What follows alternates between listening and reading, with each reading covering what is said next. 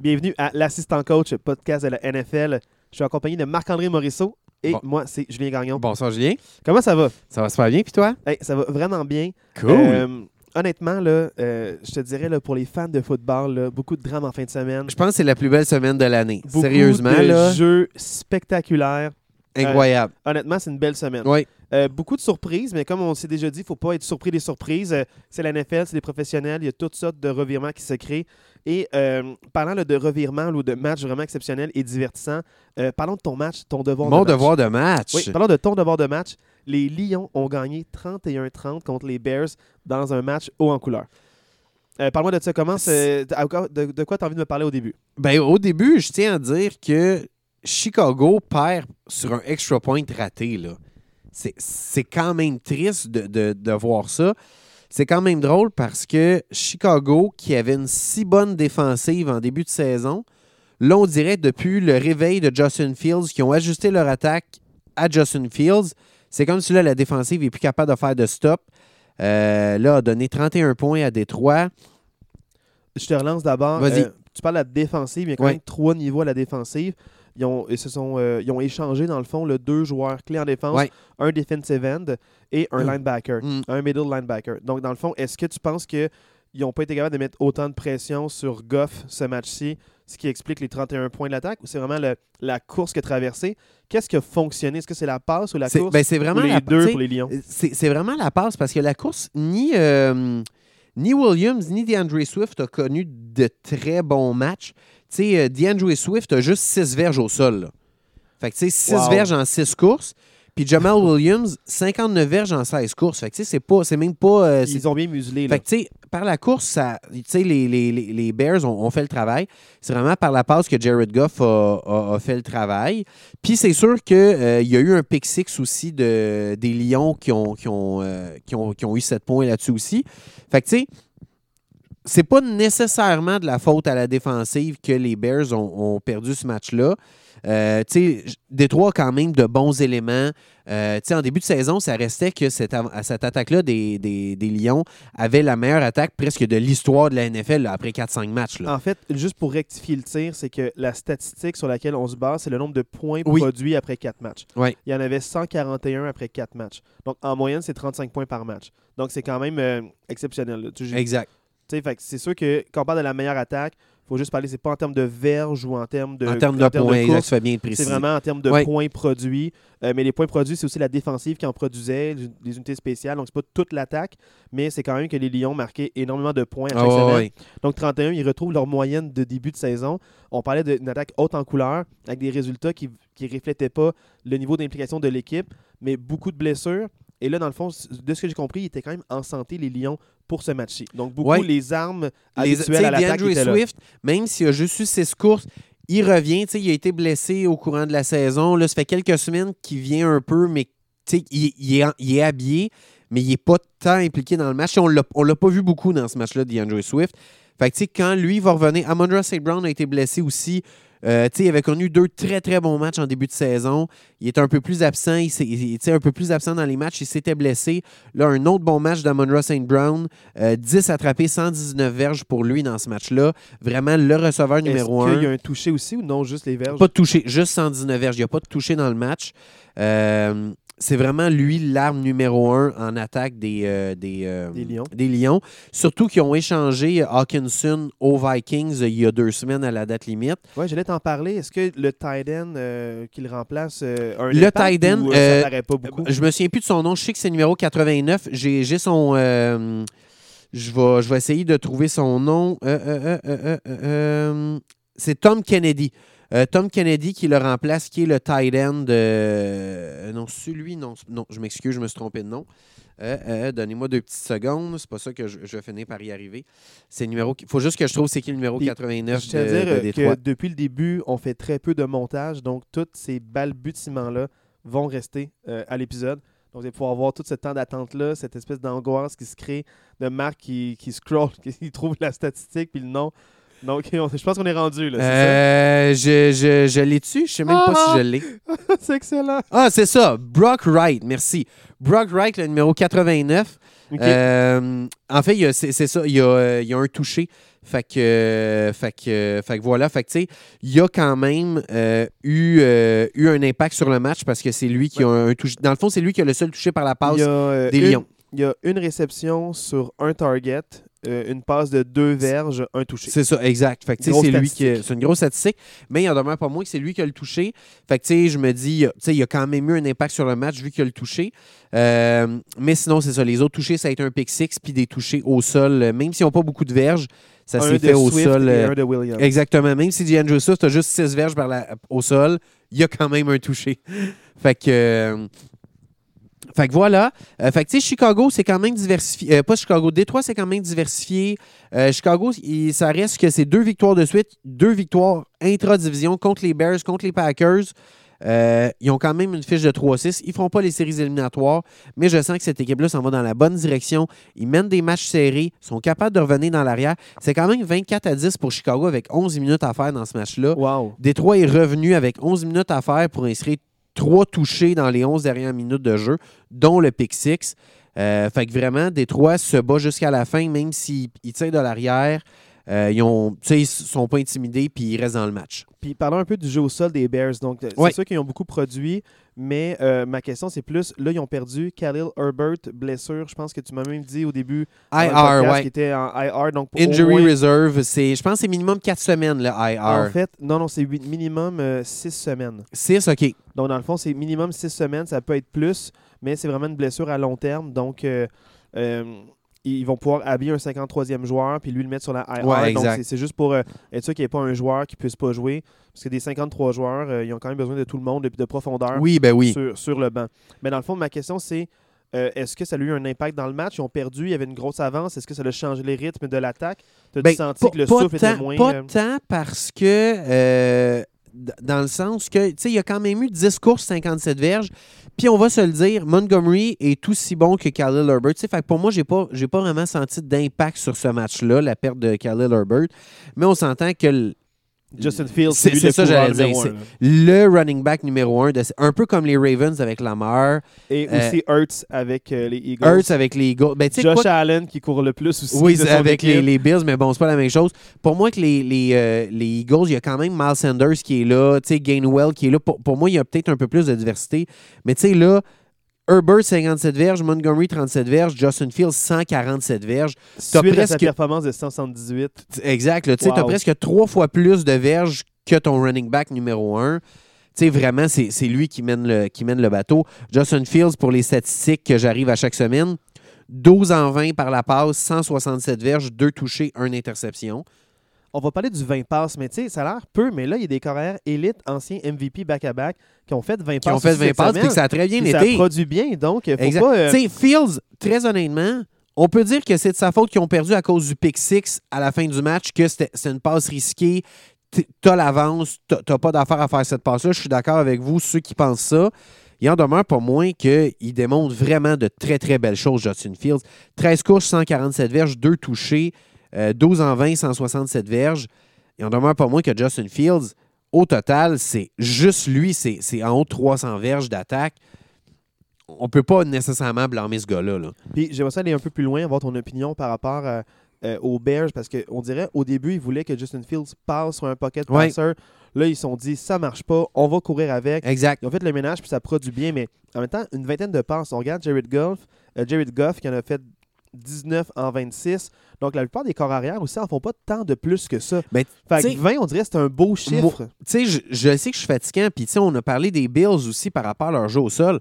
Moi, quand j'arrive dans un match puis que je vois un corps arrière avec 45 passes dans un match, j'ai j'ai un malaise avec ça. Moi, je pense que la majorité des corps arrière, ils sont efficaces quand ils sont entre 20 et 30 passes tentées, parce que quand c'est en haut de ça, souvent, c'est que tu deviens trop prévisible. La défensive s'ajuste. Il n'y a aucune menace du jeu au sol, fait que ça fait que les défensives mettent moins de poids sur la ligne défensive. Puis ça fatigue ton bras. Les, les joueurs de ligne défensifs vont se rendre plus souvent à toi, vont te menacer. Plus de chances plus de de te faire frapper. Ouais, aussi. Puis souvent, tu as moins le contrôle du ballon parce que souvent, les passes, ben, ce qui arrive, c'est que les passes incomplètes, le, le cadran continue pas de rouler. Fait que tu as moins de temps de possession, tu donnes plus la balle à l'autre équipe. Fait que, tu sais, pour tout ça, moi, je pense que les corps arrière, quand ils sont entre 20 et 30 passes tentées, moi, je trouve que c'est la zone idéale. Fait que moi, Justin Fields, qu'il soit 12 en 20 avec 13 courses en plus, Mais aussi, faut- ça Pour aussi moi, ça fait un- du sens. c'est plus dans le fond là euh, je dirais avant il y avait beaucoup de euh, grandes performances de corps arrière c'est un peu là, la vieille garde de la NFL où est-ce que on parle de Ben Roethlisberger même Tom Brady aussi Il y a une 10, Philip une Rivers, 10-15 ans, il y a là, ouais. 10-15 ans où est-ce qu'il y avait beaucoup de passes tentées c'était ça le format tu avais un running back clé qui avait la majorité de répétitions Parce qu'il n'y en avait pas tant il que n'y en ça. avait pas tant que ça, mais euh, ça fonctionnait bien pour quelques corps. Mais à part, là, euh, à chaque année, il y a tout le temps les 6 à 8 même. Mais à part ceux-là, les autres, euh, ils devaient se fier à leur jeu au sol ou à d'autres choses, à des schémas de jeu, surprendre l'adversaire. Puis là, maintenant, de plus en plus, on se rend compte que les équipes sont en train de réaliser qu'on ne peut pas prendre pour acquis des performances comme Patrick Mahomes. On ne peut pas le recréer. Ce gars-là est exceptionnel. Puis lui, je suis en confiance s'il lance entre 30 et 40 passes par semaine. Un petit peu plus s'il faut qu'il rattrape un retard ou Oui, déficit. Mais c'est pas tout le monde qui, qui est Patrick Mahomes. Mais ça, il y a un sens. Moi, je t'ai déjà dit, là, il y a quelques années, au Super Bowl, la plus belle passe incomplète de ma vie. euh, Tom, euh, pas Tom- Patrick Mahomes con- contre Tom Brady quand ils s'affrontent au Super Bowl. Euh, Patrick Mahomes se libère à droite, il saute puis il est à l'horizontale. Puis il, il trouve une manière de décocher une passe qui a été, dans le fond, qui a même touché les mains de son receveur, mais il n'a pas gardé le contrôle. Il est à l'horizontale complètement, puis C'est il trouve une manière de lancer la balle de manière précise et avec vélocité. Moi, ça Exact. me- Fait que tu sais, c'est un corps générationnel. c'est- Fait que je peux comprendre que lui, qui en fasse un peu plus. Mais il ne faut pas le comparer aux Non, autres. c'est Tu sais, ça. Chacun son style de jeu. Exact. Tu sais, Justin Fields, il a des belles qualités, mais ça sera jamais un Patrick Mahomes.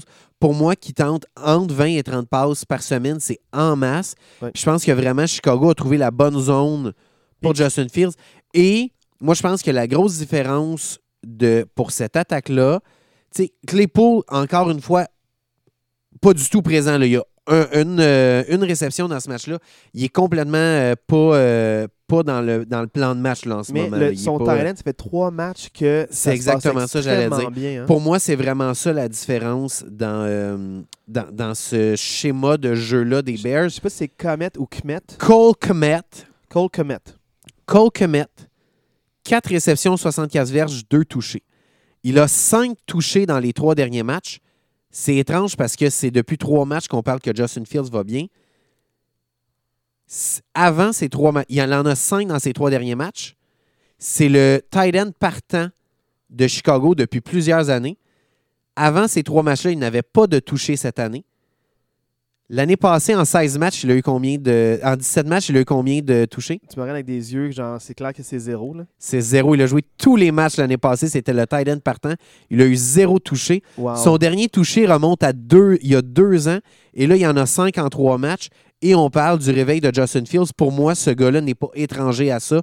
Puis donc- peut- peut-être que c'est l'équipe qui s'est dit, peut-être que c'est un bon bloqueur, mais il y a des bonnes mains, puis il faut Ouais. l'utiliser autrement. Fait que tant mieux si euh, les Bears, maintenant, ils se rendent compte du talent qu'ils ont entre les mains depuis deux ans. exact. Tant mieux, il était temps qu'ils se réveillent. pas, fait que, absolument. Fait que, pour moi, ça- c'est c'est pas une. euh, c'est pas une coïncidence là, que les deux arrivent en même temps. Le débloc de Comet avec euh, Hey, merci qui pour joue bien. scouting, t'as t'as reculé Fait deux que, ans dans le temps. euh, c'est ça. Fait que, fait que voilà, je suis- allé chercher des stats d'il y a deux ans. J'y suis tellement pas les Bears que, que, que Comet, je pensais que c'était un nouveau issu des. euh, Non, non, non. genre un nouveau signé. il a joué, j'ai vraiment regardé, il a joué tous les matchs l'année passée. là. C'est Wow. pas qu'il a été blessé. Là.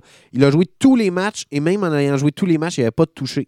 Fait Dernière que, chose que- voilà. Dernière chose par rapport à Fields, Oui, qui va compléter un peu mon appréhension du match. On a beaucoup parlé des Lions, donc cette semaine, j'ai moins à en parler. En Ouais. fait, notre opinion a changé. Mais pour les Bears, penses-tu que c'est des courses sécuritaires? Est-ce que tu as peur parce que Justin Fields se fait ramasser à la fin de ses courses ou souvent il quitte sur le côté ou il glisse? non, c'est rare que c'est. euh, c'est- je sais pas comment. y a- sur ces 13 courses, il n'y a pas beaucoup de courses prévues comme je reçois le ballon puis je pourrais courir en ligne droite. C'est beaucoup de. Il y a de la pression, je m'échappe. Ils sont touchés là, pour faire 10 à 10. Là. Ouais. Ceux qui n'ont pas vu ce toucher-là, allez le voir, c'est dans les highlights. Je pense qu'il échappe à trois ou quatre plaqués que des gars, ils ont les deux mains sur lui, puis il réussit à s'éviter. Il court à gauche, court à droite, puis il finit par faire une course d'une quinzaine de verges pour le toucher. C'est tu sais, vraiment, c'est plus ce genre de course-là. OK. Fait que, tu sais, je suis pas nécessairement inquiet pour sa santé et sa sécurité, là. pas plus qu'un running back. Ben, en fait, moins qu'un running back qui va, qui va des fois directement Ah, des dans le tas. puis- solide, là. Il Exact, sait que le gars va le plaquer, il l'attend. Ouais, des fois casque à casque ou épaule à épaule, Ouais. puis ça fait mal. Fait que tant mieux. euh, je suis content de savoir ça. Fait que, tu sais, je- ce sont deux rivaux directs des Packers, parce que c'est dans la division des Mais Packers. J'ai apprécié le spectacle. Il en demeure pas moins que je pense que ce sont deux équipes qui sont moyennes, mais c'était un match très divertissant, haut en couleur, puis j'ai aimé mon devoir de match. Puis penses-tu que la fiche de 3 et 6 des Lions puis de 3 et 7 des Bears euh, reflète pas euh, la qualité du spectacle qu'ils donnent? Ça Mettons, reflète pas la qualité du spectacle, mais je pense que ça reflète la qualité des équipes La en présence. Ouais, c'est ça, exact. C'est ça. OK, parfait. Fait que, fait que voilà. Mais tu recommanderais euh, Oui, Euh, si vous avez des matchs, oui, regardez ces équipes-là. Je pense que je pense que ça vaut sont la plus peine. divertissantes que d'autres équipes comme les Colts, mettons, ou euh, les Broncos Ou de Denver. pour- c'est- c'est- oui, ou même, je vais, je vais même aller, les, les Giants, qui, Ouais. ont, qui ont une bonne fiche, mais je trouve pas que c'est une équipe qui est divertissante à regarder, contrairement, par exemple, à Chicago ou Détroit. OK, parfait. Euh, là, dans le fond, là, maintenant, c'est rendu à mon devoir de match. Les Commanders l'emportent 32-21 contre les Eagles, qui subissent leur première défaite. On la voyait venir, cette défaite-là. Puis moi, je te disais que les Commanders, tu m'en parlais, leur ligne défensive exceptionnelle. Moi, je te disais, ça fait trois semaines que je dis Tyler Heineke, j'aime beaucoup ce qu'il nous propose. Là, je le sentais venir, J'ai un peu brag euh, sur Facebook, sur notre page Facebook. Je relance euh, l'invitation à tous ceux qui veulent nous suivre à Facebook. J'ai un peu brag euh, ce matin. Shameless plug. J'ai un peu brag ce matin, mais on l'avait calé. On là. en Moi, c'était mon ouais. take la semaine passée. Euh, J'aimais beaucoup ce que je voyais de Washington. Puis c'était pas pour rien que je t'avais donné ce match-là non plus comme devoir de match. un match de division. C'est Ouais. des équipes qui se connaissent. Exact. Euh, tu sais, les Eagles, là, on parlait beaucoup de 8 et 1. euh, équipe- 8-0. Hein, Euh, ouais. 8 et 1, euh, ouais, excuse-moi, là, 8-0. Euh, dans le fond, que c'est une équipe qui est instoppable, personne ne peut les arrêter. C'est juste eux-mêmes qui peuvent s'arrêter eux-mêmes. Mais ça reste que les Eagles ont quand même, sur leurs 8 victoires d'avant, ils ont quand même 5 victoires sur des équipes de fin de division. Donc, Ouais. c'est des équipes qui ils affrontent beaucoup d'équipes qui sont quatrièmes de leur division. Donc, c'est sûr que là, ils affrontaient les Commanders qui sont encore quatrièmes de leur division. Mais là, c'est leur division à eux. Donc, des rivaux de division, ils se connaissent bien, ils s'affrontent deux fois. La deuxième fois qu'ils s'affro- Excusez-moi. La deuxième fois qu'ils s'affrontaient cette année. Première fois, je pense qu'ils ont perdu 24-8 les Commanders. Et là, maintenant, là, ils, ils sont, euh, ils se sont mis de la partie et ils ont gagné 32-21. Euh, Marc, par où je commence?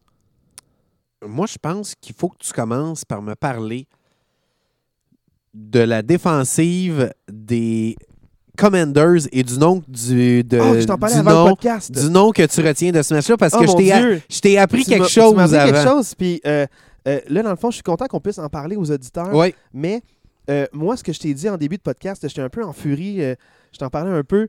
Puis je, je te disais, sur les réseaux sociaux, on parle beaucoup de la, de la pénalité des Eagles en fin de match sur euh, Tyler Heineke. Mais je leur dis, je leur- moi, je, trouve cette pénalité-là complètement justifiée. Puis euh, c'est inexcusable que les Eagles, après, mis, après que Tyler Heineke ait mis son genou au sol, euh, dans, il est dans sa pochette. Même s'il est loin en arrière, il est dans sa pochette, il met le genou au sol, le jeu finit. Mhm. C'est dans le fond, là, le corps arrière abandonne le jeu, il met son jeu au sol, c'est fini. Deux à trois secondes plus tard, tu as deux joueurs des Eagles qui le plaquent de plein fouet, dont un casque à casque. Il n'y a aucune raison que tu fasses ce Ben, plaquer-là. déjà, aucune déjà raison. casque à casque, c'est rendu de un, automatique et dans de deux, le délai. Pas juste un joueur qui était Oui, c'est déjà ça. dans sa motion quand il, quand il- Non, non, le joueur n'avait pas commencé sa motion pour le plaquer au moment où il met son, son- son genou au sol. Donc, euh, la pénalité est inexcusable. Elle est 100% méritée. Ben, à savoir que tu me parles d'arbitrage, tu veux-tu parler de l'arbitrage tout de suite? Parce que là, je te parlais peut-être Ah plus oui, de... mais non, non, c'est parce que c'est pour, faire, c'est pour faire un lien. C'est que l'affaire que je t'ai dit en début de match, c'est que moi, si je suis à être fâché, c'est par rapport aux Commanders. Parce que les Commanders, moi, le nom que je retiens, c'était Saint-Just. En fait, Ce- c'est pas ça que tu m'as dit. Ah non, non, je l'ai dit- ah non, quoi, quoi je l'ai dit? Saint-Just! Saint-Just. J'ai dit, je sais pas si c'est Saint-Just. Ok, ok, ok, arrête de rire de moi. Marc, je, là, je reprends mon, mon, euh, mon fil d'idée. Tu me fais perdre mon fil d'idée. Ce que je disais, c'est qu'à la deuxième séquence des Eagles, euh, première séquence, ils ont, ils ont pris la balle, euh, dans le fond, je pense, à la ligne de 22 ou de 18 euh, en territoire ennemi. Ils ont marqué un toucher facile. À, la- à leur deuxième séquence, Jalen Hurts fait une bombe à Davanta Smith. Puis Davanta Smith, ce que j'ai dit, c'est que euh, a poussé le défenseur Saint-Just, puis Saint-Just a donné un coup sur la main pour que, dans le fond, là, Davanta Smith enlève sa main sur lui. Et là, la passe est under throw. Donc là, dans le fond, la passe est comme derrière Saint-Just et Davanta Smith essaie de l'attraper, mais Saint-Just met sa main puis bloque la balle. Et là, moi, je me suis dit, oh, super gros jeu défensif. Wow, j'en reviens pas. À un contre un, il réussit ce jeu-là. C'est exceptionnel. Les arbitres lancent, euh, le flag. Puis dans le fond, je suis comme, ah, comment ça? Pa- euh, pass interference. Donc dans le fond, il, il juge que Saint-Just a nuit au travail de Davanta Smith. Moi, j'étais comme, c'est injustifié. Moi, j'avais pas de. Moi, ce match-là, je regardais de- juste d'un œil euh, extérieur. là. Mhm. Mais à ce moment-là, j'ai fait, c'est dommage injuste. Là, Ça donne un Injuste ou Saint-Just? C'est injuste. Ah. Parce que je parle pas de c'est injuste. Et là, dans le fond, les Eagles marquent un autre touché. Là, ils font, euh, ils font 14 points assez rapidement sur deux courtes séquences. Une pénalité vraiment très coûteuse de la part des Commanders. C'est injuste. Il regarde l'arbitre. Il est comme Ah, mais quoi, qu'est-ce que j'ai fait? J'ai rien fait. Puis il même fait C'est lui qui me pousse. Il pointe, il fait C'est lui Mhm. qui me pousse. Il fait la motion. Puis là, il fait la motion de lui-même avec son bras, que comme il brise le plaqué. Puis là, l'arbitre, il le regarde même pas. Il fait comme Non, non, c'est ça que je fais. Moi, je trouve ça vraiment injuste parce que les Eagles, ils bénéficient de ça. Personne n'en parle. Personne sur Twitter s'offusque parce que les Commanders, euh, ça va pas bien que au niveau, de, au niveau du Puis les. Eagles, c'est un Puis gros les Eagles, c'est marché. c'est- ouais, c'est 8-0, ça. c'est un gros marché. Ils sont à Philadelphie. L'arbitre fait un call, les- les- le- le public est content. Mais moi, je, je, je dis juste que Saint-Just, c'est un nom que je retiens parce que tout le long du match, cette, cette entre guillemets, erreur-là, ou cette pénalité coûteuse, ne l'a pas sorti de son match. Tout le long du match, il a fait des jeux vraiment défensivement super bons. Il est proche des, gens qui couvrent. Euh, il n'est pas jamais mal placé. Il se fait pas prendre au dépourvu. Si, la personne qui couvre attrape la balle, il fait un plaqué rapide. Puis c'est lui, en fin de match, qui crée l'échappée euh, suite à un catch dans sa zone. Donc, c'est lui qui fait échapper provoqué, redonne la balle aux Commanders qui vont C'est finir lui par qui marquer scelle un le match. C'est lui qui scelle C'est lui. le- ouais. C'est lui qui, pas qui scelle le match, mais qui empêche les Eagles d'accentuer leur Mhm. avance puis qui donne une opportunité aux Commanders d'aller marquer des points. C'est lui qui a vraiment un échappé provoqué vraiment, vraiment important. Ouais. Et là, euh, en fait, à ce moment-là, c'était 23-21, extrêmement serré. Il, il fait, il fait un échappé provoqué. Je fais comme, oh, wow, gros jeu de, de, de Saint-Just. Puis c'est le nom que je retiens. C'est lui qui a le, le dernier revirement. Là. Fait que, moi, je trouve ça exceptionnel. Exact. Puis moi, je veux, tu sais, je veux juste insister sur le fait que je trouve que autant nous, on n'en a pas parlé, mais autant dans les mé- médias traditionnels, on n'en parle pas de ce gars-là. C'est un Québécois, c'est un Montréalais qui est dans la NFL. C'est un des bons quarter, euh, cornerbacks, donc euh, les comment on dit ça, un demi-défensif Ouais. de la NFL. C'est dans les bons cornerbacks. Il est partant depuis deux ans déjà avec Washington. Son coach, il n'a que des Ron Rivera, il n'a que des loges pour ce gars-là. On n'en parle pas de ce gars-là. Puis là, je- je- mon but, c'est pas de bâcher sur, euh, sur Laurent Duvernay Non, mais c'est le, c'est le traitement des médias exactement envers... Dans le sens que Ouais. Laurent Duvernay Tardif, même quand il n'était pas partant, on ne parlait que de lui, il était partout dans les médias. Tout le monde a- adulait ce gars-là, puis on s'entend, là, il y a, il y a 100 de raison d'aduler ce gars-là. Il fait plein de choses exceptionnelles. Mais pourquoi on ne parle pas plus de Saint-Just, qui a une saison exceptionnelle, qui est partant dans la NFL, qui vient de chez nous? Moi, je pense qu'il faut vraiment plus parler de ce gars-là euh, ici. Mais il faut célébrer les talents d'ici. Ouais. Ils jouent dans la NFL. Puis comme tu as dit, là, puis c'est bien, puis il faut le répéter pour être sûr que nos paroles ne soient pas mal interprétées. Notre choix de mots est juste. C'est pourquoi est-ce qu'on réserve un traitement médiatique comme celui-là à Laurent Duvernay Tardif, même quand il ne jouait pas pour les Jets, même quand il était blessé, même quand il a mis son année pour euh, ne pas jouer, puis il a pris son option out. euh, Out, la- on la- parlait de lui. À chaque COVID. fois qu'on voyait les Chiefs, on parlait de lui. Contrat médiatique. Il est partout à la télévision. Il est partout, là, euh, il est partout chez nous. On l'encense, mais ça fait quand même euh, deux ans qu'il joue plus, puis il fait encore des pubs de lait. Mais pourquoi est-ce qu'un un des joueurs, des bons joueurs de la. NFL actuellement, il n'y a pas une, une aussi bonne couverture que lui? Je trouve ça dommage. Je, je veux que Laurent- je veux qu'on célèbre Laurent Duvernay Tardif, mais pourquoi est-ce qu'on ne célèbre pas aussi Saint-Just? Exact. Euh, ça peut être une bonne inspiration puis une source de motivation pour les gars d'ici. Il y a des programmes de football qui fonctionnent bien au niveau collégial. Euh, et là, dans le fond, ça, si ça peut inspirer des personnes un peu comme Samuel Giguère, euh, an- ancien wide receivers de la NFL, qui a fait quelques années dans les practice squad, qui est maintenant analyste à RDS. Mm. Tu sais, ça manque. Il faut des figures d'ici qui montrent l'exemple pour dire c'est possible, j'y suis arrivé, toi aussi tu peux. Ça peut inspirer une bonne génération de jeunes à continuer dans le sport et à montrer qu'on peut aller dans le haut niveau. Euh, je veux qu'on le célèbre, ce joueur-là. c'est possible, ouais, c'est ça. Même si c'est Montréal, même si on parle au Canada que de hockey, on parle presque pas de basket, on parle pas de baseball, on parle pas de, de- de football, ou souvent quand on parle de football, de la LCS, parce que quand tu es Canadien, il faut, pour avoir une chance dans la NFL, il faut que tu ailles aux États-Unis, avoir des scholarships ou aller dans des bons programmes, des D1, des 2. Donc, je- euh, bravo à Saint-Just, parce que moi, je t'ai dit, je savais même pas que c'était Montréalais, puis c'est le seul nom en défensive que je retenais de la part des Commanders. Euh, ils ont- ils ont un bon là, front four, comme tu as dit, une ligne défensive qui a fait des ravages, qui a, qui a muselé Hurts, qui n'était pas capable de- d'évader la pression. Ils ne se rendaient pas souvent à lui. Je pense qu'ils ont un seul sac du corps dans tout le match, mais ils ont empêché Hurts d'avoir plus de 30 verges par la course. C'est exceptionnel. fou. Ils l'ont muselé alors que lui aussi, euh, c'est un excellent coureur. Il est explosif, mais tu y enlevais A.J. Brown. Devonta Smith avait quelques gros catchs, mais on en parlait, tu es à un A.J. Brown de perdre un match. puis il n'y a pas de deuxième option viable. tu sais, quand on disait, on, on a dit souvent cette saison que A.J. Brown changeait la dynamique de cette attaque-là. Ouais. Là, A.J. Brown est complètement absent. Qu'est-ce qui arrive? L'attaque de Philadelphie n'est pas, euh, est pas à la C'était hauteur. un, là. match, c'était un match spectaculaire, mais je tiens à dire que si je suis la part des Eagles, euh, ce qui me fait vraiment me mettre hors de moi, c'est le face mask non calé sur euh, l'échappée dans le fond du running back. Je ne sais plus lequel exactement, euh, mais il y a, y a- il y a un- il y a un running- Robinson ou Gibson? Non, non, non, Ah c'est euh, la part des Eagles. OK, il y a un running back. Sanders Je ou... pense que c'est euh, Sanders qui se fait mettre au sol par deux joueurs, dont un qui agrippe son face mask puis l'amène au sol. Puis le deuxième joueur vient puncher la balle puis il échappe le ballon. Ah. En fin de match, elle a empêché une séquence. Puis il y a beaucoup d'arbitres qui voient ce jeu-là. Ils collent le revirement. Les Commanders prennent possession de la balle. Et dans le fond, ça fait que euh, les Eagles ils perdent une séquence à l'attaque là-dessus. Et, et c'est un face mask flagrant qui n'a pas été calé. Ça aurait dû être une pénalité de 15 verges à la fin du jeu euh, et non un revirement qui donne la balle aux Commanders. Fait que, je- des deux équipes, l'arbitre a une influence positive euh, ou négative selon. euh, L'arbitrage a été euh, douteux, disons. a aidé des deux barres. Il y a eu beaucoup de miss-calls, il y a eu beaucoup de calls que j'ai pas aimé, mais les pénalités sont très similaires. 5 du côté de des Commanders, 7 du côté de, des Eagles de Philadelphie. Mais ce qui retient le plus, c'est que la manière que les Commanders jouent, Tyler Heineke, je trouve extrêmement intelligent. J'adore ce gars-là. Je vais t'en parler un petit peu plus. Vas-y, vas-y.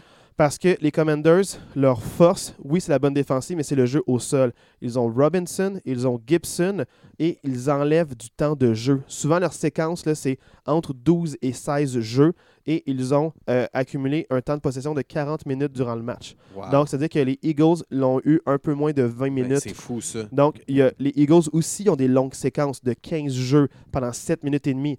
Mais dans le fond, les Eagles, là, quand tu as 15 jeux, 7 minutes et demie, pense-y, là, une séquence, 7 minutes et demie, c'est-à-dire que le reste de tes séquences, c'est un 12 minutes.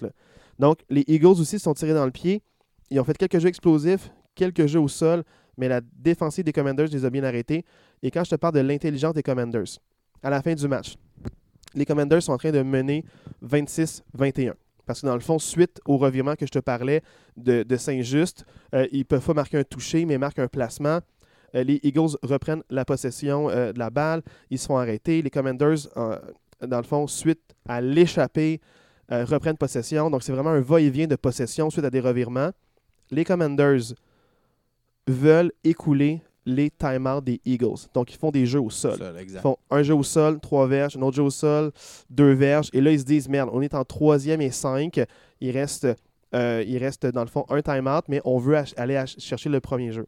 Mais par contre, lui, il n'a pas oublié que l'important, c'est d'enlever du temps aux Eagles pour qu'il y ait moins de temps ou un time-out. Il s'est dit, mon objectif numéro un, c'est d'avoir le premier jeu. Mon objectif numéro 2, c'est que le cadran continue à rouler. Donc, c'est là qu'on parle de la pénalité qui est arrivée. La pénalité n'est pas importante. Ce qui est important, c'est que Tyler Heineke n'a pas fait comme beaucoup de corps arrière, puis juste tenter une passe, puis essayer quelque chose, ou se débarrasser du ballon. Il a pris le sac. Parce qu'il savait que s'il se faisait juste mettre un genou au sol, le cadran continuait de rouler. Il ne voulait pas tant la pénalité, il voulait juste forcer les Eagles à prendre leur troisième Oh, il veut juste comme. lui, il s'est dit Hey, j'ai pas d'option de passe, je force absolument rien, je mets mon joue au sol. Parce que je veux pas me débarrasser je veux du pas, ballon, me je veux ça. pas me débarrasser du ballon, je veux pas me faire plaquer puis avoir une, une- une chance que me- le ballon me fasse Ouais. arracher des mains. Il a mis un jeu au sol dans sa pochette, 15 verges en arrière, mais il a mis un jeu au sol. Il a pris là, le 15 C'est verges de bon plus loin. IQ, euh, C'est un bon IQ. football. Puis là, là. ensuite, là que les deux joueurs des Eagles qui, un match serré, un match émotif, sont en train de perdre, ils veulent le plaquer. Ouais. Tu pas à le plaquer, le jeu est arrêté, l'arbitre est en train de siffler, mais c'est un- c'est un- c'est une pénalité facile à caler. Puis les Eagles ont beau s'offusquer, Jalen Hurts a beau se lever, faire comme qu'est-ce qui se passe, arrête ton spectacle, tu sais que tu pas le droit de faire ça. C'est Si ça. toi, tu te fais subir ça, c'est quoi ta réaction que tu vas avoir? Fait que Jalen Hurts a amené, là, calme, calme, calme tes petites, euh, tes petites émotions, retourne sur ton banc, va t'asseoir. T'as pas la balle. Les Commanders, euh, pénalité de 15 verges sur les Eagles. Les Commanders prennent possession, puis il y a un autre premier jeu. C'est ça. Et dans le fond, ça fait que ils peuvent faire les jeux au sol et ils font juste des jeux au sol pour arrêter la- euh, le chronomètre. Puis ils redonnent les ballons aux, aux Eagles. Ils bottent quand il y a 11 secondes. Le gars demande pas un fair catch. Il, il avance. Puis là, dans le fond, il, il reste 5 secondes à la fin pour Ça, un jeu ça a donné match. le jeu un peu Ça a donné bizarre. le jeu loufoque. Les Commanders bizarre. ont fait un touché là-dessus. Un là. touché Ouais, là-dessus, c'est mais ça. le match était pratiquement Ben fini. C'était rendu la fin. Donc, Tyler Haneke, là, la victoire te revient. Bravo. Tu as, été un bon général du plan de match. Tu as eu des pénalités euh, à, à- à- à l'attaque, mais tu as, gardé le plan de match. Tu as contribué au jeu au sol, tu as fait des passes clés au bon moment, puis euh, c'est un gars d'équipe. C'est- vraiment le fun. Puis les joueurs l'adorent. hein. J'aime que tu parles au-dessus. Tyler Nicky, si tu nous écoutes, rejoins notre page Facebook. Euh, pour vrai, like nous, share, subscribe. Mais euh, Tyler Nicky, l'affaire qui est drôle en plus, c'est, tu sais, les Commanders, quand on parle d'organisation un peu boiteuse, là, après, ils sont en vol économique. Un vol économique. Là. Ils n'ont pas un, un- un avion privé Ben là, pour voyager. Ils reviennent sur un Ils avion reviennent, de ligne. ils reviennent sur un normal. avion de ligne normal, mais ils prennent genre euh, fuck? 60 billets. Fait y a des- ils sont dans une section économique. Et ils ont recréé le vidéo de Kirk Cousin où est-ce que tous les joueurs, ils ont pris leur grosse chaîne, tous les joueurs bien payés ont pris leur chaîne, ils ont mis sur Tyler Heineke. Et tu vois dans cette petite section, là, avec son petit truc là, de petit, euh, tu sais, le banc devant toi, que tu peux enlever la tablette ouais, de plastique qui se voyons Ils lui donnent toutes les chaînes, ils donnent des lunettes euh, fumées. Puis là, dans le fond, ils font comme ils, ils- ils font le party un peu, ils niaisent un peu Kirk Cousin qui a fait la même chose la semaine dernière. Ouais. Euh, le terme, c'est iced out pour dire ils ont mis plein de, tiens, plein de diamants puis ils chill. Mais c'est vraiment un beau- un- un- une belle célébration. Euh, il continue un peu la tangente. Puis Nicky, il aime ces, ces gars-là. Puis c'est ça que je trouve dommage, c'est qu'il était bon l'an passé. Ils sont allés chercher Wentz pour une raison que j'ignore. Ben, je je m'en allais là-dessus comme, pourquoi parce tu que construis pas sur Tyler Nicky? Parce, parce que, que- c'est un undrafted free agent.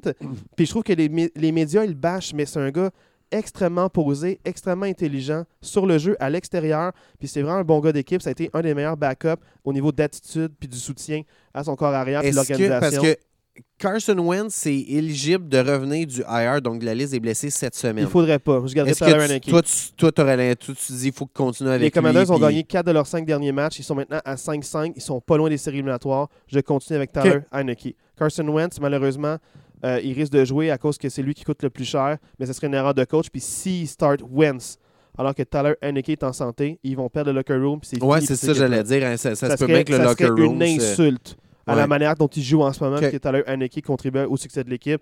Chapeau Commanders, les Eagles, ils perdent. Euh, ça va peut-être les revigorer. Je suis pas euh, déçu. J'ai aimé ce qu'ils ont fait. Mais par contre, c'est ça, il faut trouver un bon plan de match. Puis tant mieux s'ils ont vu une équipe avec une bonne défensive qui est capable de couvrir AJ Brown. Et ça l'a contribué avec d'autres éléments. Par contre, euh, euh, Goddard a été blessé sur un jeu là, Oui. au, au deuxième quart, au genou. Je sais pas, j'ai pas de nouvelles si c'est sérieux ou pas, s'il a manqué plusieurs matchs. Mais ça, ça m'inquiète énormément parce que c'était l'option 2 euh, de Hurts. Avec AJ Brown. avec ouais. AJ Brown. Fait que la perte de lui met encore plus de, euh, de stress sur AJ Brown. Davante Smith été capable de contribuer, mais tu vois qu'il il y a encore une jeune recrue qui n'est pas encore élite. Euh, il a beau avoir gagné le Heisman comme wide receivers euh, au collégial. Là, tu es dans NFL, puis il ne ressort pas du lot. Il y a eu deux bons matchs, les deux contre les Commanders, c'est tout. L'année passée, il y avait eu quelques flashs aussi d'avant Smith. Quelques mais... flashs, mais c'est pas un vrai numéro 1, Non, c'est un numéro ça. 2. Fait que Ouais. Dans le fond, peut-être même numéro 3 suite à, à- à Goddard, mais Goddard qui, euh, qui se blesse parce qu'il a attrapé une passe un peu haute, puis en retombant, quelqu'un est tombé dans ses genoux euh, Ah, sur lui. ouais. Fait que dans le fond, c'est vraiment un mauvais pli de ses genoux. Euh, ça m'inquiète beaucoup pour les Eagles s'ils veulent faire du chemin. Euh, ils peuvent plus vraiment échanger personne. Les- la date limite de transition est passée. Ils Exact. Ils ont peut-être.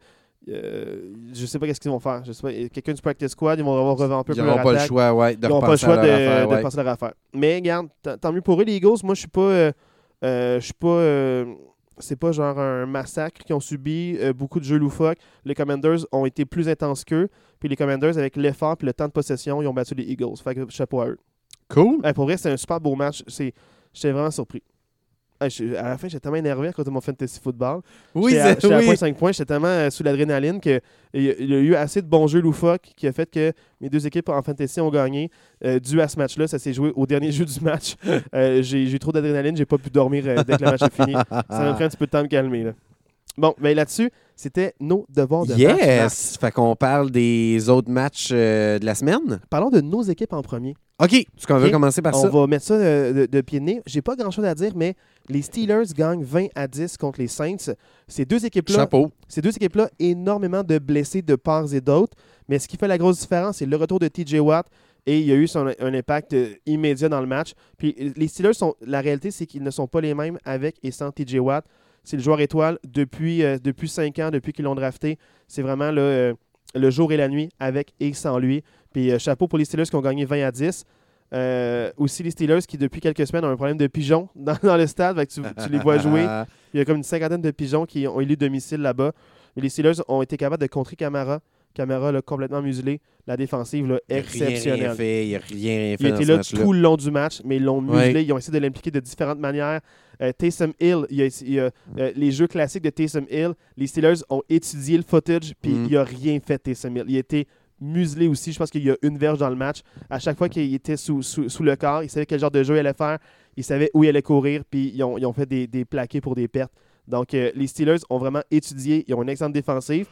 La défensive en a fait assez pour permettre à l'attaque de gagner avec juste 20 points. C'est fou. Donc, ouais. euh, chapeau. Les Steelers sont dans son, Ben, en fait, les Steelers ont été bâtis cette année pour ça. Par la défensive, Ouais, ça, exactement. exact, c'est oui. ça. Ça. fait plusieurs années que Ouais. l'identité des Steelers passe par une défensive élite, puis ils peuvent gagner des matchs 13 à 10, comme ils peuvent gagner des matchs 27-20. Ils peuvent faire les stops au bon moment, se réajuster. Les Steelers, là, chapeau, un super beau match pour eux. Grosse Euh, victoire. Puis les Saints, c'est sûr qu'il y a beaucoup de blessures. Il y a comme 10 partants qui sont blessés.